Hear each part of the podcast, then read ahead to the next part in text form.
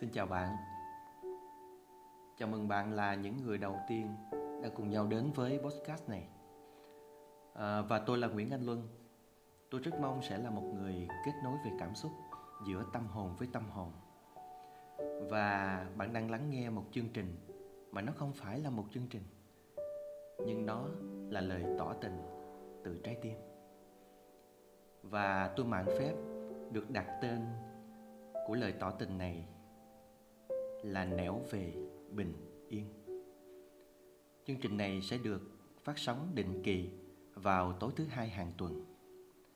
Và ở đây sẽ là những góc nhìn, sẽ là những mẫu chuyện, sẽ là những điểm chạm về cảm xúc mà luôn kỳ vọng rằng nó có thể là một trong những điều gieo cho bạn những sự mượt mà của sự bình yên trong cảm xúc để bạn có thể đông đầy hơn trong tâm hồn. Mạnh mẽ hơn, vững vàng hơn, yêu mình hơn, yêu cuộc đời hơn. Và chia sẻ năng lượng này với chính mình và với những người mình yêu thương. Và các bạn thân mến, câu chuyện đầu tiên ngày hôm nay luôn xin được mạng phép chia sẻ cùng các bạn có tên kỳ diệu từ những điều giản dị xin mời tất cả các bạn cùng nghe. Cuộc sống vốn có nhiều điều khó khăn thử thách, cả thất vọng lẫn nỗi buồn. Dũng cảm vượt qua để luôn là chính mình. Và đừng để điều gì có thể che khuất ước mơ, niềm tin và hoài bão. Trong cuộc sống của chúng ta ai cũng có một ước mơ cho một ngày mai thật đẹp. Dù bình dị hay phi thường, đó có thể là ước mơ của một cậu bé mồ côi mong có ngày được chăm sóc trong vòng tay của người mẹ. Đó là ước mơ rất đổi giản dị của một chú bé tật nguyền, được bước đi bình thường như bao người khác. Ước mơ tìm được việc làm mà mình yêu thích của một chàng trai thất nghiệp ước mơ tìm được một tình yêu đẹp, được sống yên vui hạnh phúc, hoặc có thể là những ước mơ chinh phục, vượt qua thử thách, vươn lên khẳng định mình và trở thành những gì mà mình từng ao ước.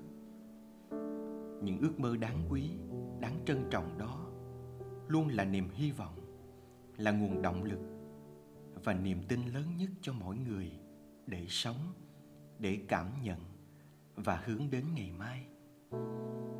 Nhưng cuộc sống luôn tiềm ẩn những trở ngại, những khó khăn và thách thức bất ngờ. Con đường đến những ước mơ ấy không hề bằng phẳng. Bao khó khăn, trở ngại và cả bất hạnh có thể xảy ra vào những lúc không mong chờ nhất, như để thách thức lòng dũng cảm của con người. Đó có thể là những trở ngại nhỏ ta vấp vào một thời điểm nào đó trước khi tự đứng lên trên đôi chân của chính mình.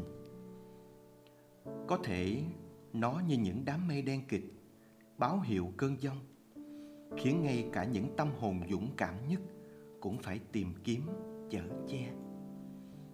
Cũng có thể do khách quan hay là những ngục tù mà chính chúng ta tự đưa mình vào, khiến ta tổn thương mất niềm tin. Và có lúc tưởng như không còn điểm tựa hay nghị lực để vượt qua. Trước những khó khăn thử thách ấy, mỗi người sẽ tự chọn cho mình cách đón nhận, đối đầu để có một hướng đi riêng. Có người phó thác cho số phận, có người trốn chạy đi tìm nơi trú ẩn, có người tự thay đổi để thích nghi với hoàn cảnh mới cũng có người chìm vào biển, tự thương thân trách phận, để rồi ngã gục trong cơn giông tố cuộc đời. Thế nhưng, bất kể là ai, từ đáy lòng của mỗi con người đều tồn tại một khát vọng mãnh liệt. Đó là khát vọng sống và được luôn là chính mình. Chính khát vọng ấy đã khiến bao trái tim trăn trở, thao thức, tìm cho mình một cách nghĩ một sức mạnh tinh thần, một hướng đi để theo đuổi những hoài bão, những ước mơ của mình. Cuộc sống chúng ta ra sao? Luôn ngập tràn sợ hãi và oán hờn hay chấp nhận và vui sống để vươn lên sẽ tùy thuộc vào cách ta đối mặt với những khó khăn, thử thách ta gặp trên con đường như thế nào?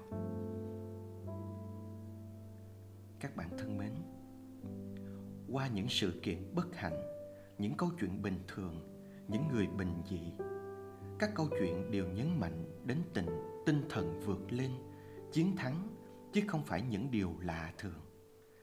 Bạn có thể bắt gặp câu chuyện của chính mình, của những người xung quanh, hay những người hoàn toàn xa lạ.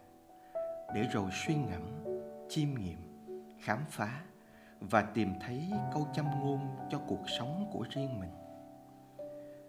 Bạn sẽ tìm thấy ý nghĩa và giá trị lớn lao của sự thử thách qua những câu chuyện thật giản dị, chia sẻ vinh quang của một người leo núi đầy quyết tâm, đã đo được một trong những ngọn núi thách thức đối với đôi mắt không còn nhìn thấy được của một người phụ nữ bình thường dũng cảm, đón nhận cơ hội thách thức mới để rồi trở thành nhà báo đạt giải thưởng lớn.